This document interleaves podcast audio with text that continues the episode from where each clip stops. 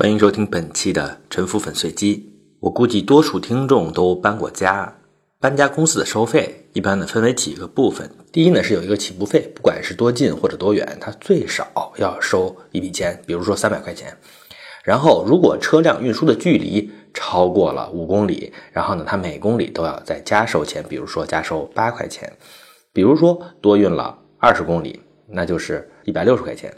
此外，货车在接送货的时候，如果它能够停到单元的楼梯口，那就不会增加收费；如果它停不到电梯口，而需要用一个小推车来水平搬运的话，它就再要加收钱。在上下楼的时候，如果有电梯，就不加收钱；但是如果没有电梯，要垂直搬运到某层，还要再加钱。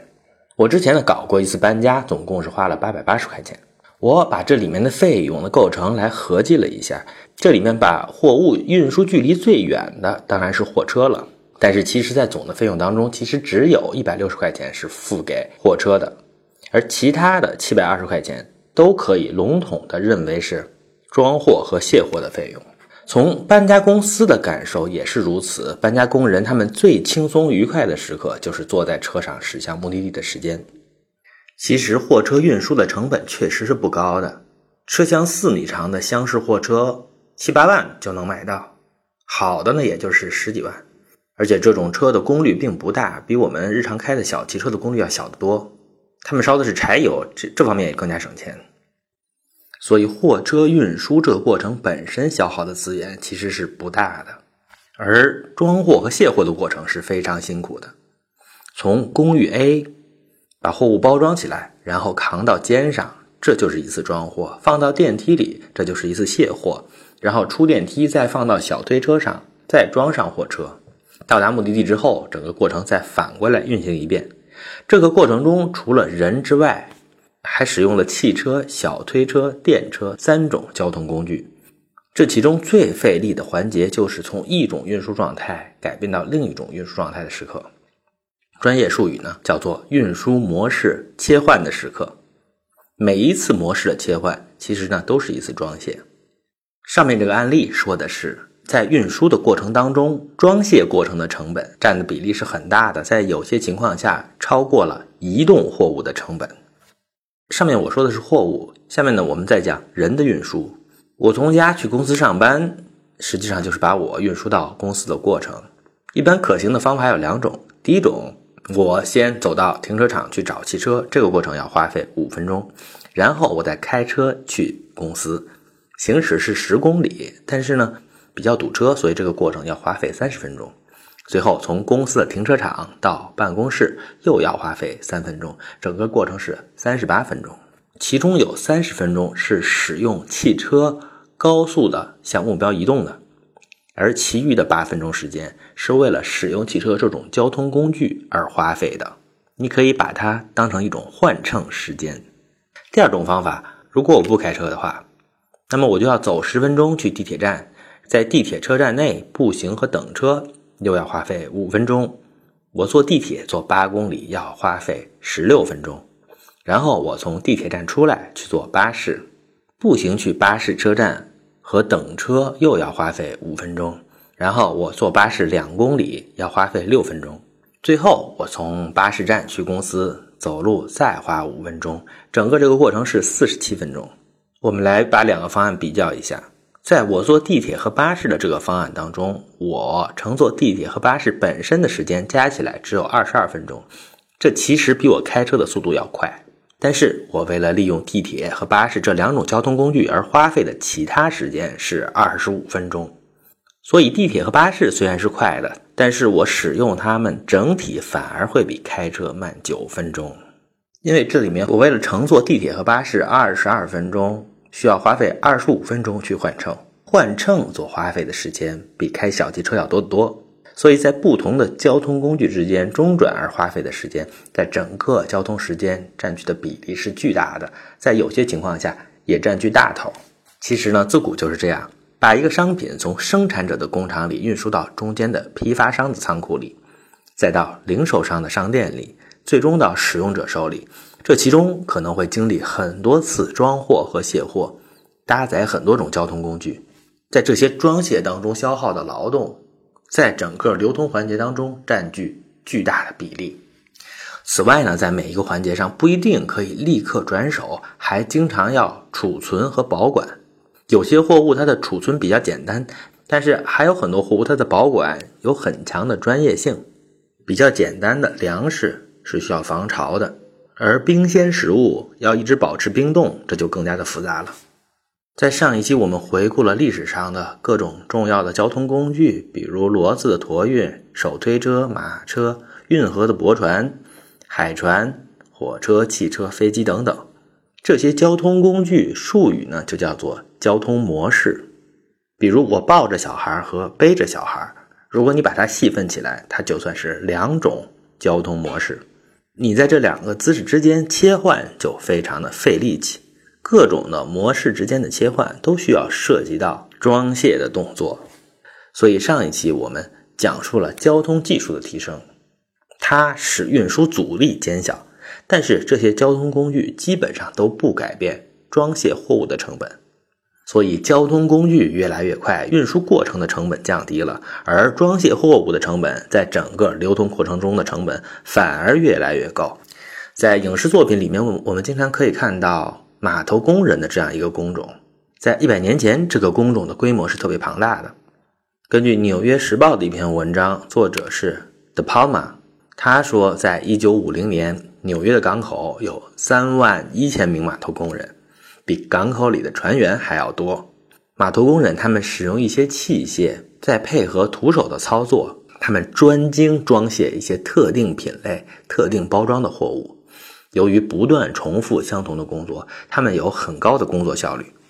他们一般都会参加一个工会，薪水呢比普通的白领还高。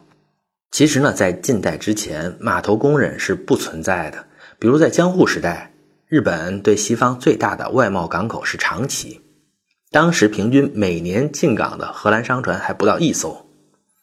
而且呢，这条船一般也会在港口里待上一年半载，等待着商人去各地采购回程搭载的各种日本商品。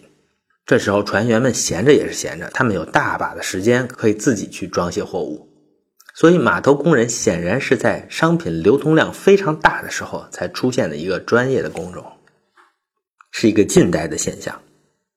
当船员们在长期的港口里的时候，他们有大把的空闲时间。他们中的多数人也没法讨论笛卡尔的数学问题。在长崎有一个小岛叫做出岛，它是专门供外国船员生活的。当时这个岛上会有一些日本的女性来给船员们提供娱乐，这并不是题外的闲话。在传统的海港，娱乐业都是很发达的，比如阿姆斯特丹和汉堡，还有过去长江航线上的很多码头也是如此。此外，在港口你可以看到一些古老而巨大的仓库，在像长崎、小樽、巴尔的摩等等城市，这些仓库甚至成为景点。这些仓库占据的空间和建设资源，也是装卸成本的一部分。城市这个舞台，最终会为优化和统筹这些流通和装卸成本而变换布景，这是城市演化史的重要现象。专业的码头工人行业。专业的仓库、专业的娱乐场所，这些是交通模式切换的巨大成本的物证。但是呢，它们其实都是对降低模式切换成本的有效的统筹。有了它们，才有效的控制了模式切换的成本。装卸和入库的情况无非有两种：其一是在发生模式转换的地方，比如说从车上运下来，等待装船；其二是在所有权发生转换的地方。比如说，从甲卖给乙的时候，有的时候会从甲的运载工具装上乙的运载工具。其三是在原材料要加工的时候，需要进入工厂的时候。所以，最明显的一种统筹，就是在模式转换的地方，同时也进行交易，把模式切换和交易两次装卸优化成一次。最好在转换交通模式和交易的同时，也把生产加工环节完成。所以，我们首先看到，在码头上，制造业一般会发展起来。在芝加哥，你会看到芝加哥河的两岸有很多过去工厂留下的巨大库房和工业设施。你如果坐飞机在纽瓦克机场降落，给你印象最深刻的应该不是城市，而是整个新泽西州海岸上的一眼望不到边的工业港、仓储和化工企业。然后港口也很自然地发展出了交易场所。商人甲船上的货物要卖给商人乙，不需要装进商人甲的仓库，再搬到商人乙的仓库，而是直接进商人乙的仓库，或者呢，所有的商人都把商品装进第三方的仓库。这样，甲卖给乙，乙可以卖给丙，丙再卖给丁，卖来卖去都不需要在仓库间搬运，只需要修改一下仓库的保管单，一件商品。可以最终流转到对它估值最高的人的手中，而且交易成本是很低的。你想象一下，一旦交易成本非常低，而商品就在仓库里放着，它的品质非常的透明，会发生什么情况呢？比如阿土伯现在看到纽约的仓库里有一批发电机，售价是一百万美元，他得到消息，在俄亥俄沙龙巴斯会给同样的一批发电机出价两百万。而且他愿意先付款再发货，这样阿土伯就发现了商机。他在纽约花一百万把发电机买下来，然后花二十万美元运到俄亥俄。这样呢，阿土伯总共需要一百二十万的成本来做这笔生意。但是他现在手里只有五十万美元，那怎么办呢？他是不是就做不起这笔生意了呢？是不是就浪费了这个商机呢？他还有一些其他的办法，他可以去找钱夫人贷款。钱夫人的贷款的利息是很高的，比裸贷还高，每天的利息是百分之一。阿土伯呢，可以向钱夫人贷款七十万，他贷款的抵押物就是他要买的仓库里的发电机。一旦沙龙巴斯把两百万的货款打给阿土伯，阿土伯呢就立刻可以还钱给钱夫人，然后发货。比如阿土伯下单十天之后，他得到了沙龙巴斯的货款。那么他还给钱夫人本金七十万，外加利息七万。阿土伯呢手里最后还剩下一百二十三万，而他最初呢手里只有五十万，也就是说呢，他这一笔生意赚了七十三万。如果出了意外，如果沙龙巴斯的订单迟迟没有下来，而这时候传来的消息，仓库里有一模一样的另外一批发电机出货了，价格是六十万美元。那么这时候就出现了一个状况。也就是说，阿土伯他抵押给钱夫人的发电机现在只值六十万美元，而钱夫人呢借给他了七十万美元。这时候呢，钱夫人呢就有权把这批发电机处置掉，而阿土伯呢就发生了传说中的爆仓、加仓、减仓、建仓、平仓、爆仓等等金融业的术语，都是围绕着运输的中间环节仓库而来的。在近代之前。一国之内最大的仓库，有的时候是神庙，有的时候是国库，有的时候是加工贵金属的手工业作坊，比如瑞士的钟表匠。金融业呢，一般就是这些行业的副业。而在近代呢，最大的仓库转移到了码头上，所以近代的典型的金融业是在大码头上发展起来的。你可能不是特别理解，为什么清代的银行业的中心在山西的平遥呢？其实是因为，由于山西商人在明末清初的时候与清国人的合作，他们获得了对蒙古和俄罗斯贸易的特许经营权，所以实际上平遥就是当时走西口贸易的一个大码头。有了信贷，就会有保险，还有围绕着信贷的各种证券、债券和股票，还有大量我和多数网友都不是非常理解的各种金融衍生产品。我们看到世界的金融中心，伦敦东区、纽约下城、香港，还有过去上海的外滩，在这里，码头、库房、制造业企业和金融区这四个内容，按照这个顺序，在极高的密度下，在一两个公里的范围内紧紧相连，形成了这种组合的最高形式。围绕着金融业，还会发展起律师业，他们负责解决各种商业争端。围绕着财富。又会出现发达的报社和政策经营组织，而这些行业的人物，他们都毫无疑问的是社会精英。为了服务好这些社会精英，会发展出各种的高级艺术，比如交响乐、戏剧、博物馆、奢侈品消费等等。交通运输业、仓储业、加工业和初级服务业，这是围绕着码头的第一个层次的整合。贸易和金融业，这是第二个层次的整合，而高级艺术、政策经营者这是第三个层次的整合。完成这三个层次深度整合的，在全世界就只有伦敦和纽约。而且这种优势具有很强的惯性，不是一代人就可以改变的。下面呢，我再讲一下集装箱技术对传统码头的冲击。集装箱它英文叫做 intermodal container，直译就是模式间通用箱。你看一个词，它英文的表达是如此的直指其实质，就是说你把你要运的货，不管是什么，放进这个箱子里，然后不管在公路上、铁路上、海上。所有的交通工具上的人都只负责闭着眼睛运输这个箱子，他们不会打开和装卸里面的东西。在换交通工具的时候，也是有一个标准化的机器，它半自动的把你这个几吨重的箱子从船上吊装到车上，只要一分钟的时间。因为你这个箱子它不大不小，恰好和所有人其他的箱子都一模一样。这个技术听起来很简单，但是它的普及其实是特别慢的。它在一九三零年代就被发明了。但是它的优势真正要体现出来，需要相关的船舶、车辆、码头设备都一起进行改造。特别是它受到了码头工人行会的强烈的抵制和诉讼，一直到1980年，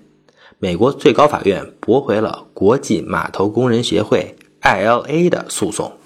集装箱这个技术的普及，确实极大的改变了运输业。和高峰相比，现在纽约的码头的工人的数量下降了百分之九十。而整个运输业的成本下降的更多，人们享受海外运来的商品变成了一件非常平常的事情。Important 这个词呢，是英文重要的意思，但是呢，它字面的意思是进口的。Import，port 就是港口，in 就是进入的意思，也就是进入港口。就是说，在传统的观念里，进口的东西。都是特别重要的，都是本地生产不了的，缺了不行的，多少钱都得买的。但是现在呢，进入港口的东西有什么稀奇的呢？经常只是一些像大豆、棉织品这些原材料，或者是初级工业品。这些改变其实和集装箱的发明有很大的关系。集装箱对城市的改变也很大，这种改变是和电信行业一起完成的，那就是工业码头离开了城市。我们看到，从一九八零年代开始，全世界的码头都变得安静了，仓库、厂房都停止了工作，大片岸边的土地呢，空空荡荡。而这些土地本来都是和市区、金融区紧紧挨着，经常只有一街之隔。而另外一边是大海或者江河，一般呢认为是风景很好的地方。